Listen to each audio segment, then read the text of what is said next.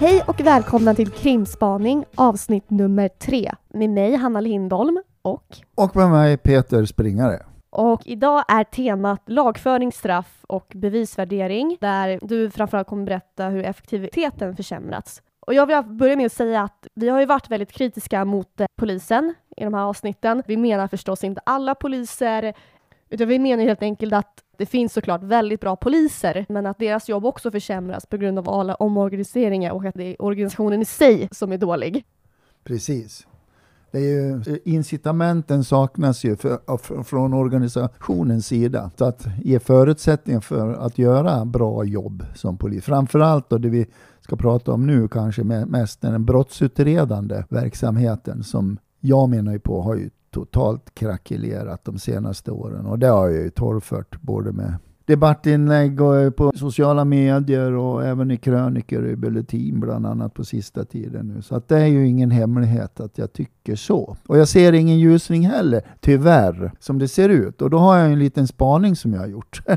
Det var årets första partiledardebatt i TV I TV4, det här valåret 2022. Och då hade man ju då koncentrerat sig på två ämnen. Och ämne nummer ett, det var klimatet. Eller nästa stora ämne då, och det var ju brottsligheten och hur det ser ut i Sverige. Och framförallt då pratade man ju om vilka åtgärder som krävs för att komma till rätta med det här. Framförallt då, främst pratar man ju om den här eskalerade gängbrottsligheten, skjutningar och alla de här grova brotten. det här kommer ju bli valfrågorna, eh, energi och brottslighet. Det kommer, det kommer ju att bli det.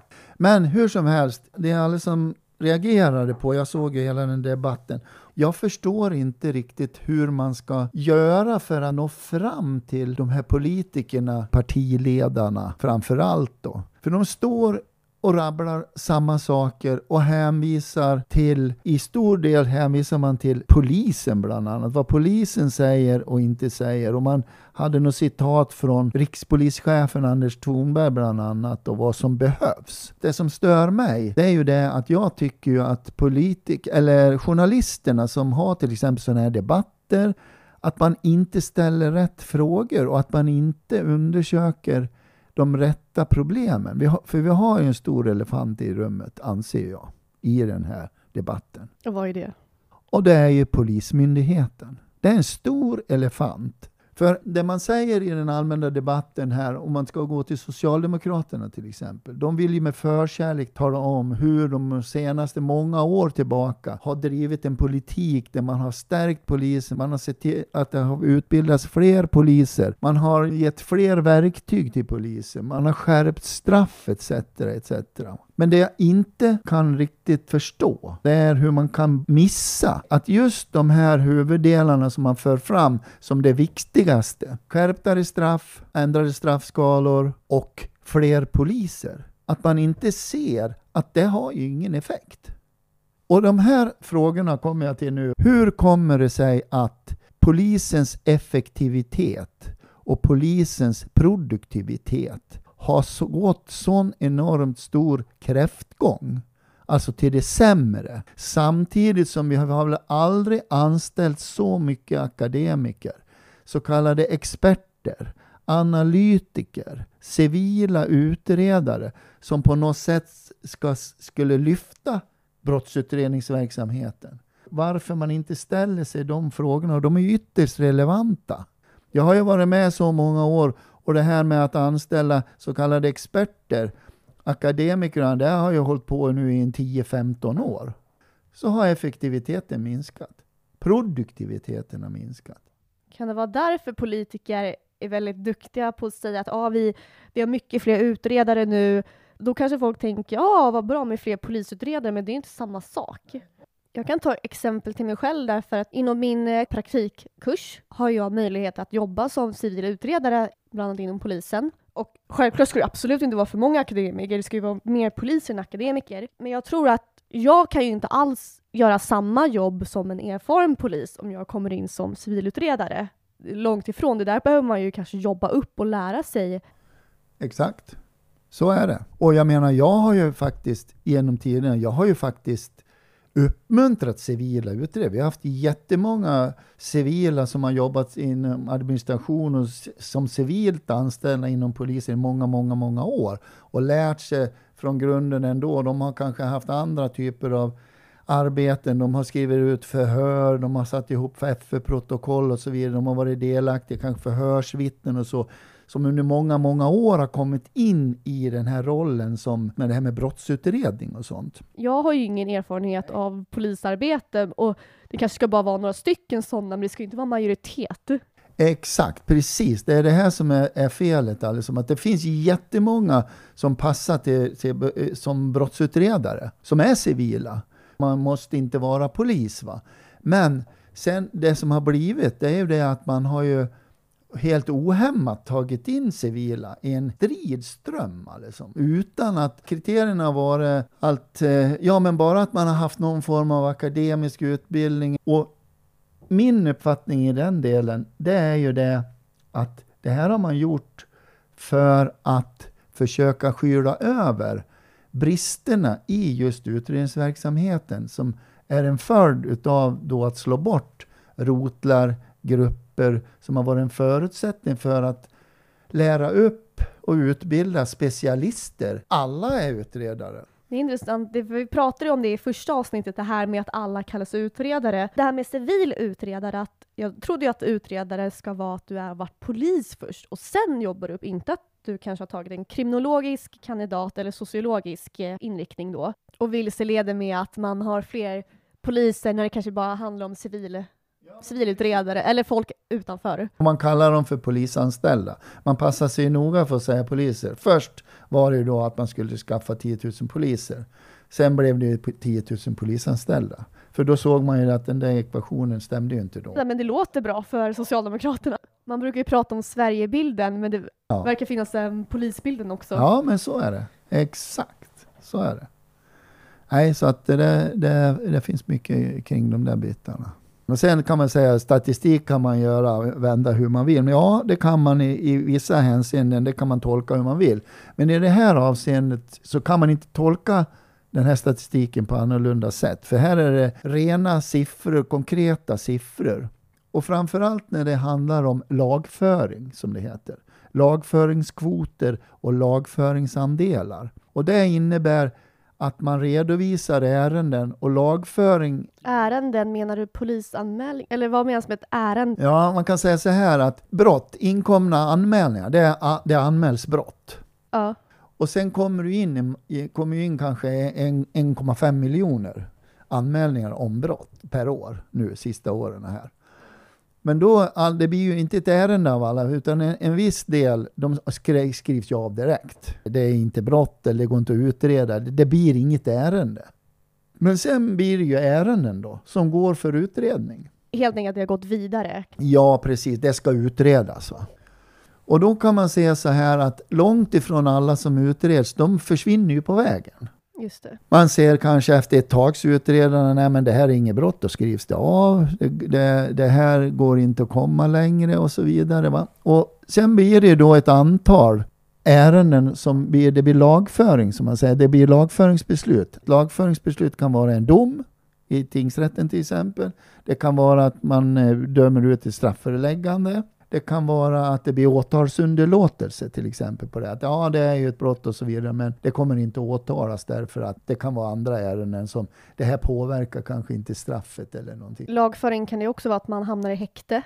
Nej, det är ju frihetsberövande, utan det här är lagföring av ärenden så att säga. Och när man tittar på sådana här lagföringskvoter och, och antal lagföring, då kan man säga så här att om man tittar på lagföringsbeslut om ärenden, hur det såg ut 1985 då vi hade 6 500 färre poliser än vad vi har idag. Då hade vi på de här ärendena, ärendeflödet, lagföringsbeslut, eh, ungefär 200 000 ärenden. Och i fjol, eller i år förresten, 2021 tror jag det var, då har vi lagföringsbeslut på 109 000. Hälften, alltså.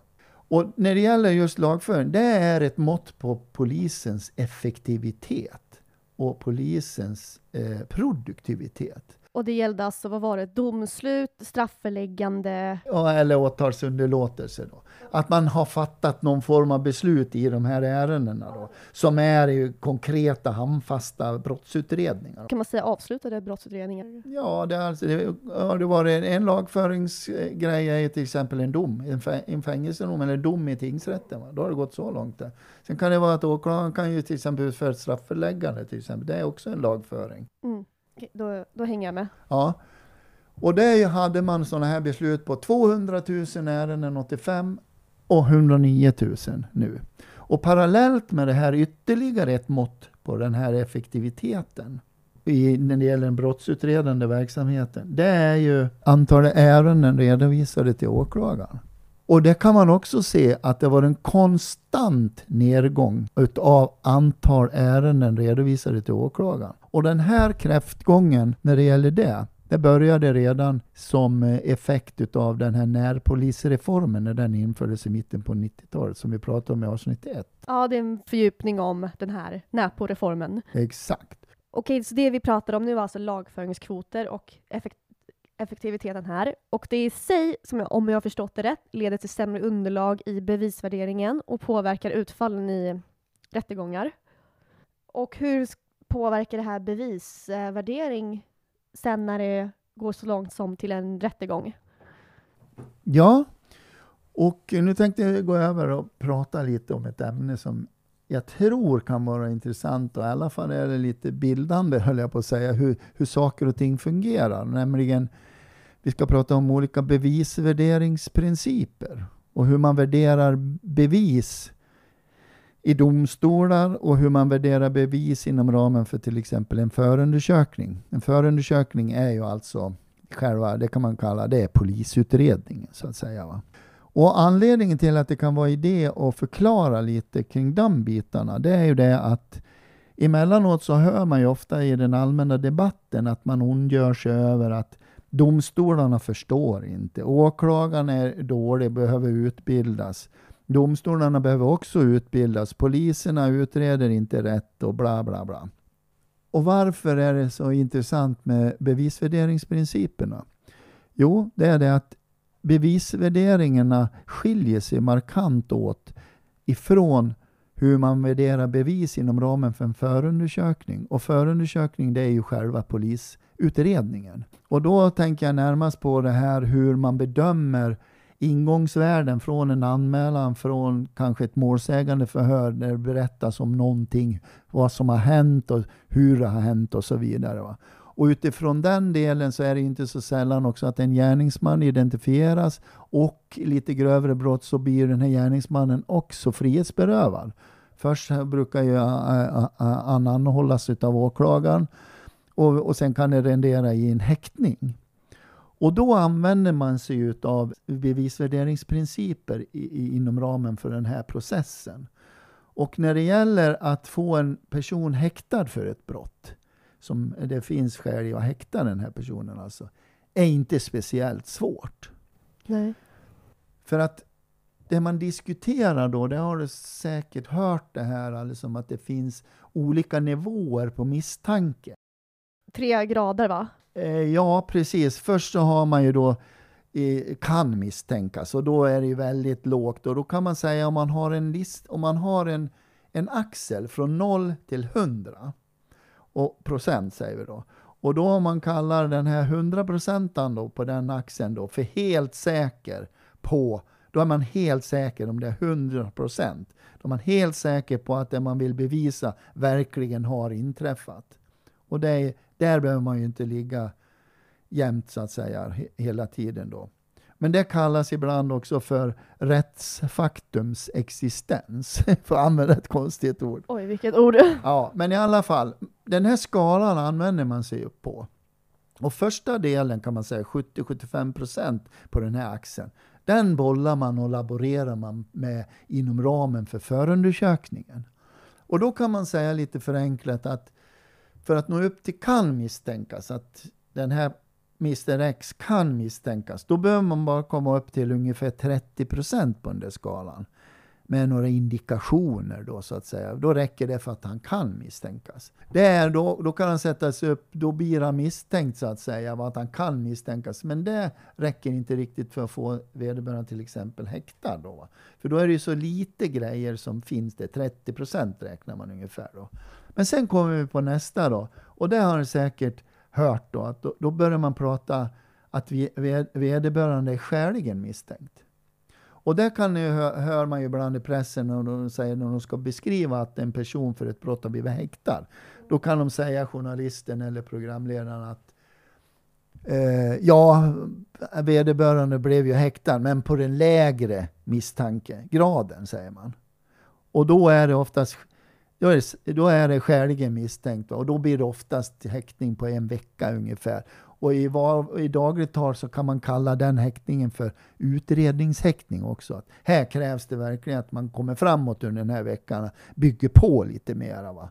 För när det gäller att få en människa fortsatt frihetsberövad och har en frihetsberövad längre, då vill man ju upp på skäligen misstänkt. Just det. Och där kommer man upp och då brukar man också säga då att ja, nu är vederbörande häktad på den högre graden. skäligen misstänkt då. Eller på sannolika skäl menar jag.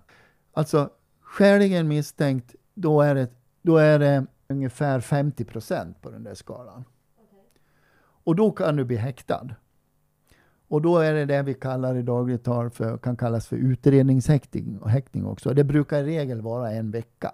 Och då krävs det att åklagaren eller utredaren, för det är åklagaren som får det här uppdraget, då, att komma med ytterligare kött på benen så att säga. I, under den här veckan ska det tas fram mer konkret som pekar på styrkan i den här misstanken. Va? Så då är det lite mer löst om man säger så. Va? Men sen vill man ju upp då på sannolika skäl. Och där blir de ju, kan man bli häktad längre. Och sannolika skäl, då har man gått ytterligare ett steg på den här. Det högsta va? Ja, just inom ramen för förundersökningen är det där. Men på, på linjen där så har vi kommit fram till ungefär 70-75 procent nu. Om man ska gradera det där lite. Va? Det är lite olika man tolkar det där. Va? Men för att åskådliggöra det här då. Och då har man alltså kommit ytterligare, då är det ytterligare detaljer som pekar på den här personen. Va? Med bevis eller kanske vittnesuppgifter och ena med det tredje. Va? Och, och, då har vi kommit till sannolika skäl misstänkt. Och då är vi en bra bit ifrån det vi kommer, det jag sa, det här som kallas för rättsfaktums existens, så att säga. Det här hundraprocentan. För man kan säga att efter det här sannolika skäl, den här sista benet upp till 100 procent, det är det man kommer, och som jag kommer till nu, bevisvärderingsfrågorna i en domstol. För där börjar man på nu att tangera för hur en domstol ska liksom värdera bevisningen. Va? Men alltså, för att sammanfatta den här bevisvärderingsprincipen nu som jag redogjort för, det vi laborerar med under en förundersökning. Det kan misstänkas, skäligen misstänkt och sannolika skäl misstänkt. Det håller vi på med inom ramen för det här. Mm. Och sen går vi, hoppar vi lite framåt i den här processen då, så väcker då åklagaren väcker åtal och eh, åklagaren anser då att det finns stora förhoppningar har åklagaren på att det här kommer att leda till fällande dom. Då. Behöver inte, men åklagaren har ju det kravet på sig också, annars får de ju inte väcka åtal. Då. Nej, just det. Ja, så kommer det här upp till domstolen och så blir det en huvudförhandling och den renderar i till exempel då att åtalet ogillas. Den här misstänkte blir frisläppt.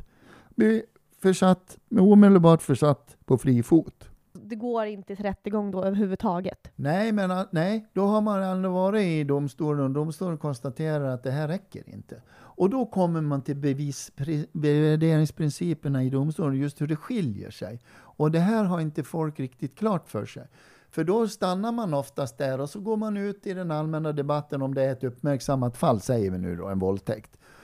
Och så ser man inte så sällan det skrivet, ja det är för jäkligt, vad är det som händer? Domstolarna är kast, de, de har ju noll koll liksom. Här har polisen utrett och åklagaren, vederbörande har varit frihetsberövad i fyra månader, sitta häktad. Och nu blir vederbörande försatt på fri fot. Vad är det som händer?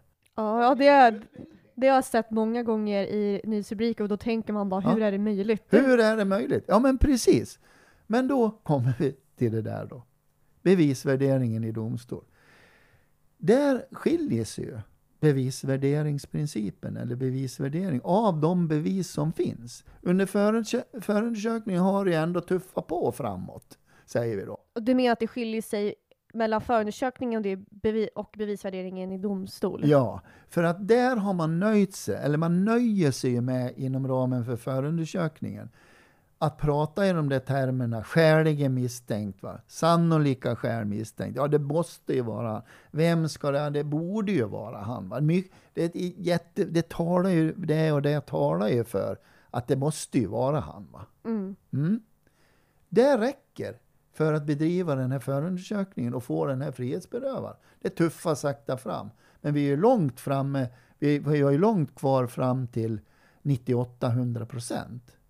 Utan det tar domstolen vid. Och då kan inte domstolen sitta inte och prata om skäl, ja det är skäl, vem skulle, annars, vem skulle det annars vara? Det är, ja men det mest sannolika är ju att det måste ju vara den här personen. Så kan inte en domstol sitta och, och, och resonera. Utan i domstolen gäller det för åklagaren att snäppa upp ett snäpp nu. Att bevisa. Okej, så nu ska du förklara skillnaden i bevisvärdering på det som sker i förundersökningen och i eh, rättegången? Ja, skillnaden på bevisvärdering i, inom ramen för förundersökning och eh, eh inom ramen för domstolsförhandlingen Eh, kan, kan ju sammanfattas då med att inom ramen för förundersökningen, då håller man sig med de här epiteterna som vi har gått igenom, skäligen misstänkt, sannolika skäl misstänkt. Och det innebär ju då att det är mycket som talar för, eller väldigt mycket som talar för, och mycket pekar på och så vidare och så vidare i, inom ramen för det man har då i bevisning. Det kan vara vittnesförhör, det kan vara teknisk bevisning i viss mån och ena med det tredje. Va? Men det stannar ju på den här axeln som jag beskrev från 0 till 100. Det stannar ju då någonstans runt 70-75 procent. Och då har vi ju ganska långt väg att gå upp till kanske 98-100 procent. Men det räcker för förundersökningen har alltså bedrivits och åklagaren tror att det räcker för en fällande dom och då väcker åklagaren eh, åtal. Sen kommer det alltså upp då i tingsrätten. Och då är det tingsrätten som har att pröva den här bevisningen igen då och det är åklagaren som har bevisbördan. Åklagaren ska bevisa det här och då kommer vi in i ett helt annat skede. Då kan inte domstolen ligga kvar och hålla på och prata i termer av mycket tala för eller väldigt mycket, mycket, vem skulle det annars vara? Det borde vara han, är allting pekar på det. Utan då kommer vi in på en helt annat resonemang. Nämligen att domstolen ska resonera, värdera bevisningen så, så, att bevisningen kan befinnas vara ställt utom allt rimligt tvivel, eller ställt utom allt tvivel som vi brukar säga. Va? Men om vi bara avslutar det här då, med ställt utom allt rimligt tvivel. Och då är det betydligt högre krav. Då ställer man ju betydligt högre krav. Jaha, åklagaren har gjort en sakframställan. Och då blir det ju då underförstått, jaha, och vad har du för bevisning för det här? Och då ska den bevisning som presenteras inför domstolen, den ska inte vara, ja men det borde ju vara han, vem skulle det annars vara? Utan då ska bevisningen vara av den digniteten att domstolen kan konstatera att den här bevisningen är så pass stark att här är det ställt utom allt tvivel att han är gärningsman det är ganska hög, höga krav. Och då kan jag säga, om vi tar den här eh, Eh, axeln axeln igen, och då kommer vi upp till, det har man alltså sagt, vissa eh, har kommit överens om det när man har eh, jurister, när man har tittat på det. Var hamnar vi då någonstans på den där skalan? Ja, man kräver inte 100 procent till det här rättsfaktumets existens, exakt. Men man håller sig precis under.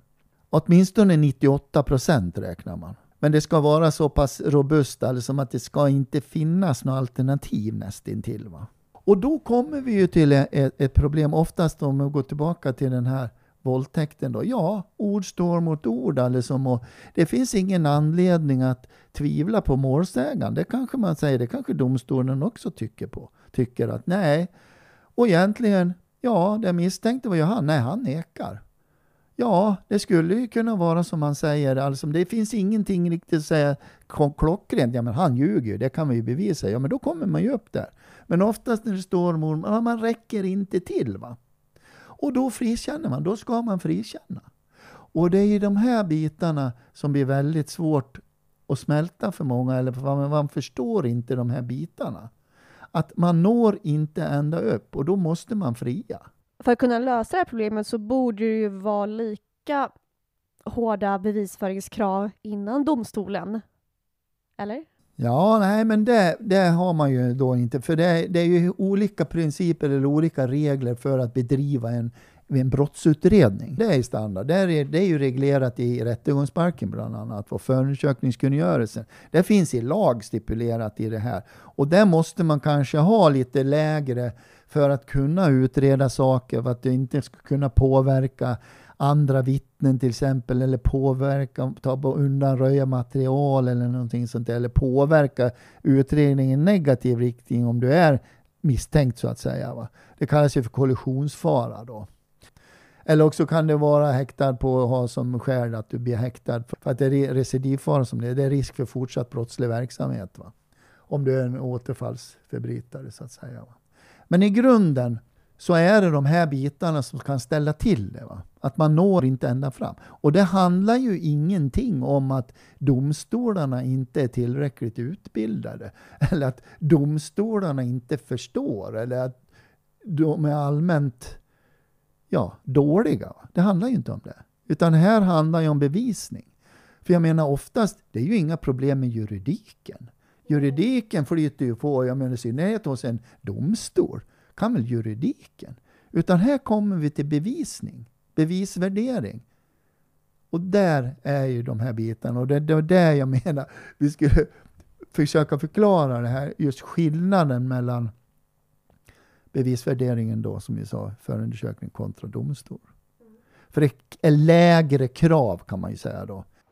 Men vad var slutklämmen? Det, att det här är standard som sker, det är normalt. Du menar att, man, att det här var bra eller dåligt? Eller Nej, nej, nej. Den här biten med bevisvärdering, det är mer en, en folkbildande, menar jag, mer eh, en upplysning om hur det fungerar. Just med tanke på att det är väldigt många i den allmänna debatten.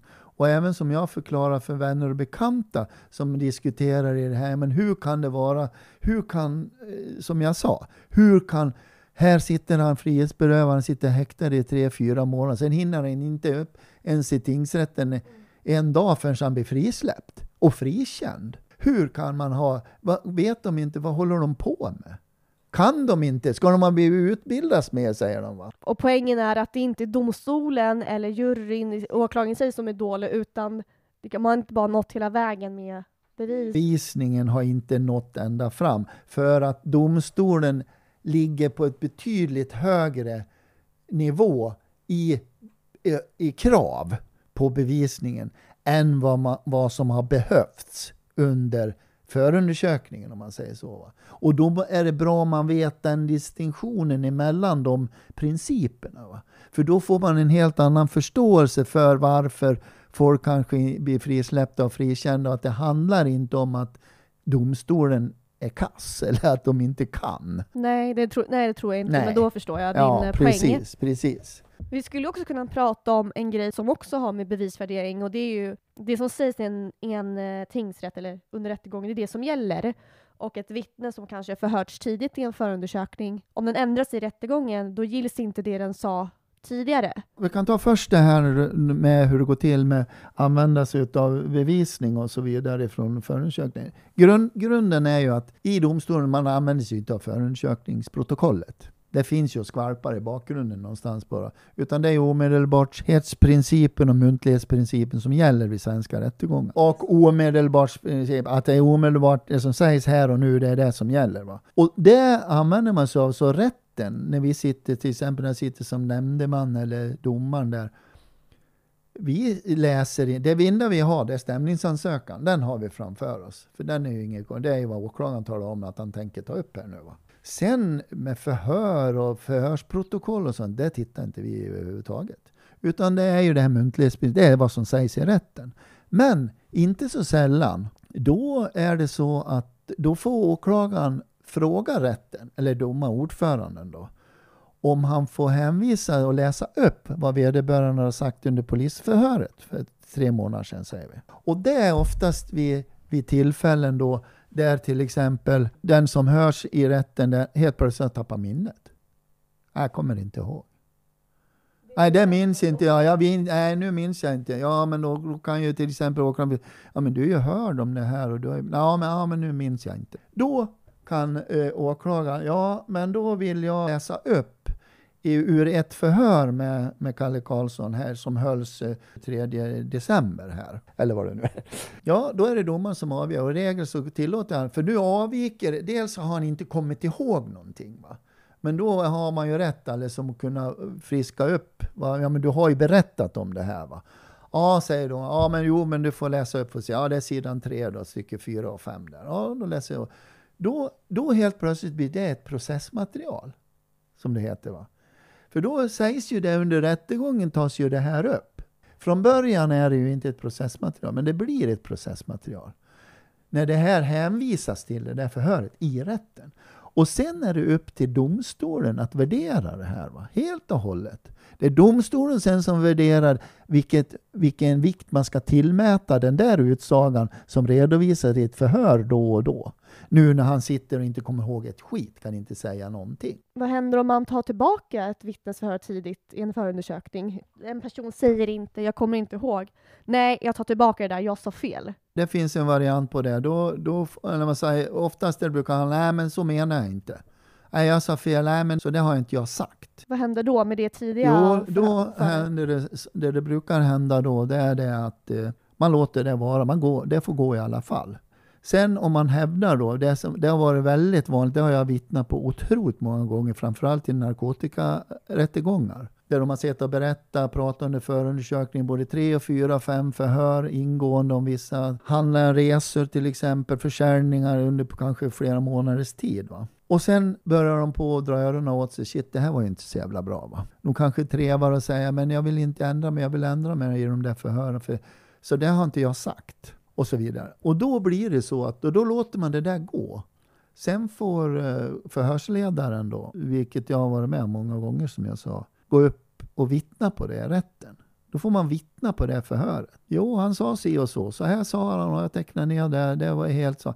Nej, men det måste vara missförstånd. Så, nej, det är inget missförstånd. Ja, då har båda kommit till tal. Sen är det rätten som får avgöra vad tror vi på nu då? Vad, hur ska vi värdera det här? Och då har jag nog missförstått. Jag trodde det var så att om man ändrar sitt vittnesmål i rättegången som skiljer sig från förundersökningen, trodde jag att man inte kunde använda det tidiga vittnesmålet. Jo, det kan man göra, som jag sa. Och det är då, då blir det ett processmaterial. Sen har du en annan variant också. Och det är när till exempel vederbörande ska berätta i domstolen då och, och, och börja på att prata om och börja på att prata hi och hå och berätta saker som överhuvudtaget är helt tvärsförs med vad han har sagt i förundersökningen. Och då blir det samma där. Va? Så vad betyder egentligen muntlighetsprincipen om man kan använda tidiga vittnesmål? Vad de sagt då? Alltså muntlighetsprincipen, det är ju ett måste. Du får ju inte använda förhörsutsagorna egentligen. Man får inte det? Nej, men det är ju speciella, speciella skäl får du ju göra det. Om man har ändrat sig eller? Ja, vi har ju fri bevisprövning också. Det är ju då att vi får ju använda allt material som vi kommer över kan man ju använda i bevishänseende i en rättegång. Fri bevisprövning har vi i vårt rättssystem. Då. Och då finns det inga krav på hur man har kommit över den här bevisningen till exempel. Så du kan ju till exempel ha kommit över bevisning på ett olagligt sätt eller brottsligt sätt. Det var ju lite i debatten med den här Encrochat. Där har ju advokaten nu tryckt på att har man verkligen gjort det här på ett lagligt sätt? Och Encrochat var alltså någon slags krypteringstelefon som kriminella använde när man kom över chattar och man har lyckats döma väldigt många brottslingar runt om i hela Europa med Encro. Det kan de ju försöka med, för det, det går ju inte, för vi har ju fri bevisprövning. En, en, en, rätt bry, en domstol bryr, bryr sig inte om på vilket sätt den här bevisningen har kommit fram. Den kan ju komma fram via brott.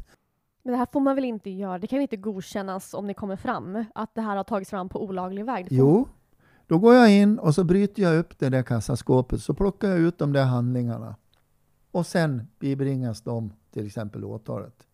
Fast det har varit det har varit, och, så, och så uppdagas det då att jag som polis har gjort det här inbrottet också, till råga på allt.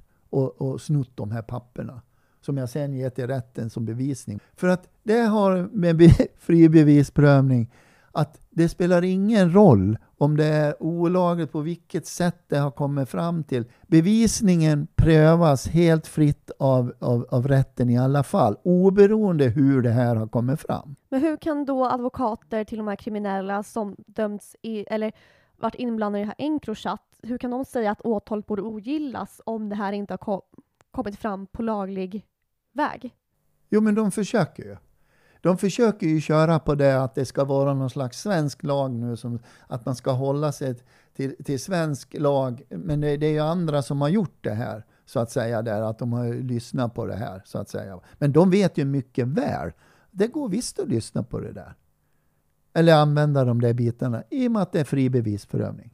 Men det här är ju skrämmande för att man har ju pratat om det senaste året i den politiska debatten, man vill utöka polisens verktyg till telefonavlyssning, eller avlyssning att man ska kunna avlyssna runt en kriminell persons anhöriga eller nära som, som inte är dömda för brott eller ens misstänkta. Men då kommer de ju kunna göra det ändå. Det gör man ju. Alltså jag har hållit på med avlyssning i så många år, i 20 år. Alltså det, är ju, nu, det man vill nu, det är ju, alltså för att kunna avlyssna, det kan vi också ta ett särskilt program kanske, men det krävs ju du måste ju ha vissa eh, kriterier för att kunna börja lyssna på en telefon. Eller två telefoner till exempel. Du måste ju ha då att de är skäligen misstänkta och så vidare. Du måste ju nå upp till en viss form av misstankegrad för någon visst brott så att säga och etc. Och sen är det andra andra saker runt omkring där som ska vara med, med, med kontroller och ena med det tredje. Va? Så, men det måste ju finnas ett skäl, det måste finnas ett brott i botten och misstanke. Va? Men det man vill med det här med att utöka och så vidare, det är att lyssna på folk utan att det finns en brottsmisstanke. Men det kan du ju komma att göra ändå via den legala lyssningen som det är så att säga. Man kan komma in på dem ändå, men det man vill nu det är till exempel att koppla in någon som kanske inte är konkret misstänkt för ett brott eller så, men kanske vistas i någon miljö eller det kan vara relevant tycker man vill lyssna på dem ändå. Men då kan man alltså göra det här redan idag olagligt och det hade funkat som ett bevis i en rättegång? Ja, men det, det, går ju inte att göra olagligt. För att när du ska lyssna, det är praktiska saker som måste till. Va? Det är alltså väldigt reglerat? Lyssna på telefoner, så här som vi gör, poliser, så det är omgärdat av en enorm process. Va? Det kan inte vi bara bestämma, sitta på kammaren på polishuset äh, nu skiter vi i det, nu kopplar vi in eh, nu kopplar vi in Hanna Lindholm här och lyssnar lite på henne. Va? Så det funkar ju inte. Och nästa vecka kommer vi ha en gäst från Lunds universitet och vi kommer avslöja namnet lite senare. Så ja, tack för oss. Ja, tack, tack. Bad boys, bad boys, what you gonna do? What you gonna do when they come?